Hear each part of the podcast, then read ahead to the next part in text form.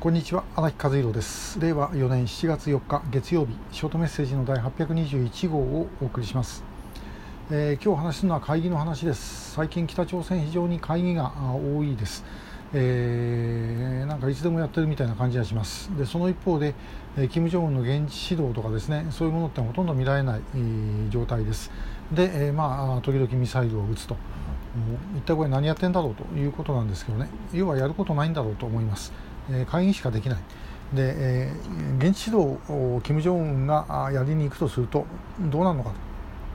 と、え、その現地でですね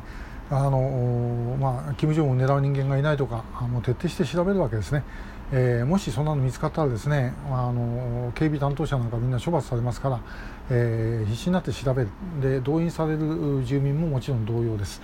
で、え、これもやってるとものすごい大変なんですね。ですからもう来ない方がいい。で、えー、本人もおそらく、えー、行って狙われたりすることを恐れているんだろうと思います。だとするとどうなるのかということでですね一番やりやすいのは会議ですね、えー、会議だったらばその会場をもうともかく調べるのは比較的簡単ですし平壌ですしね、えー、来る人間も選びやすいというようなことでそこでやって、えー、お前悪いあいつ悪いとかですねそういうふうに金正恩が言っとけばそれでおしまいということになります。で、えー、あとはあのミサイルでも撃つかと。え結局北朝鮮の一般の2000万の人をですねどうやったらば、えー、救っていくのかということについては全く何もしないということだろうと思います。で会議というとですね私29年前の朝鮮労働党の中央委員会、えー、のことをですねあの思い出すんですねあの時はあキム・イルソンとキム・ジョンイルがですね、えー、事実上衝突した中央委員会だったというふうに思います。で、えー、中央委員会っていうのはあの、まあ、党の一番重要な会議ですね。大会が最高決定機関なんですけども、まあ、中心なのは中央委員会。で、えー、大抵あの国会、最高人民会議と抱き合わせで年2回ぐらいやってましたこの頃は。であの時、えー、人事がいろんな形でですねこの中央委員会と最高人民会議で動くんですね。で、えー、特に、まあ、キム・イルソンの信頼していた副首相がですねあの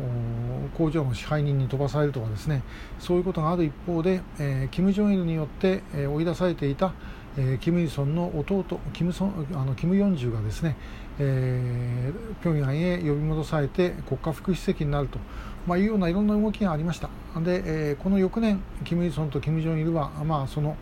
衝突の末にですねキム・イルソンが死んでいく、えー、ということになるんですね。で、えーあの94年というのは核危機の年でした。でその年のですねあの6月も核危機が好調して、えー、戦争になるかという時に、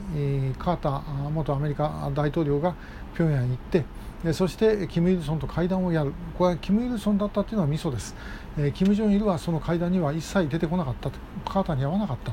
えーまあ、ともかく強行一辺倒でやろうとしていたキム・ジョンイルとそしてこれも話し合いでなんとかですねあの回避しようと。もちろんキム・イルソンだって核開発はしようと思ってたんですけどもそれはですねもう今このまま続けると戦争になってしまうということで止めようとしたキム・イルソンがあってキム・イルソンが前へ出てそしてですねあの話し合いを一応、まあ、やったと。で、え、危機を回避したということです。これはまあ実は、え、本当の意味での危機を回避したということじゃなくて時間稼ぎをしたということだけだったんですけども、まあ、しかしあのその過程でキム・イルソンはもうキム・ジョンイルには任せておけないと、えー、自分が前に出てやるしかないというふうに思ったようです。で、えー、その翌月キム・イルソンは突然亡くなります。えーまあ、心臓病の発作ということなんですけどね、まあ、少なくともそのストレス心臓病が本当であったとすればそのストレスを与えてなおかつ発作が起きた時に治療しなかったのはキム・ジョンイル、えー、です。で、えー、そのこんなことがあった関係でですね、えー、その後キム・ジョンイルが総書記になる労働党の総書記になるのは3年後97年の10月だったと思います。その間、中央委員会全く開けなかったんですね、まあ、その後もしばらく開かなかったんですけども、で中央委員会で総書記決めなきゃいけないのに、中央委員会開かずに、え、各道とかですね、あのいろんな機関の総書記衰退決議というのをやって、で、え、決まりましたとって発表しておしまいという非常に変則的なものでした。まあ、この時期は、金正日はもし会議をやれば、えー、父親の残党みたいな連中にですね自分たちがやられるというふうに思っていたんではないだろうかと思います。えー、1956年ちょうど私が生まれた56年8月にですね北朝鮮では中央委員会で、えー、ソ連派延安派がキム・イルソンに反旗を翻すいわゆる8月18事件というのが起きました、まあ、そういうようなことを恐怖感を持ったのではないだろうかというふうに思いますでそれから考えると今の金正恩は、まあ、会議やってれば大丈夫だというふうに思ってるんでしょう。そういうようなことがですね今でもこれ続いているということでこの会議のことっていうのはですね意外と馬鹿にならない重要な問題だというふうに思っています。今日はま北朝鮮の会議についてお話ししました。今日もありがとうございました。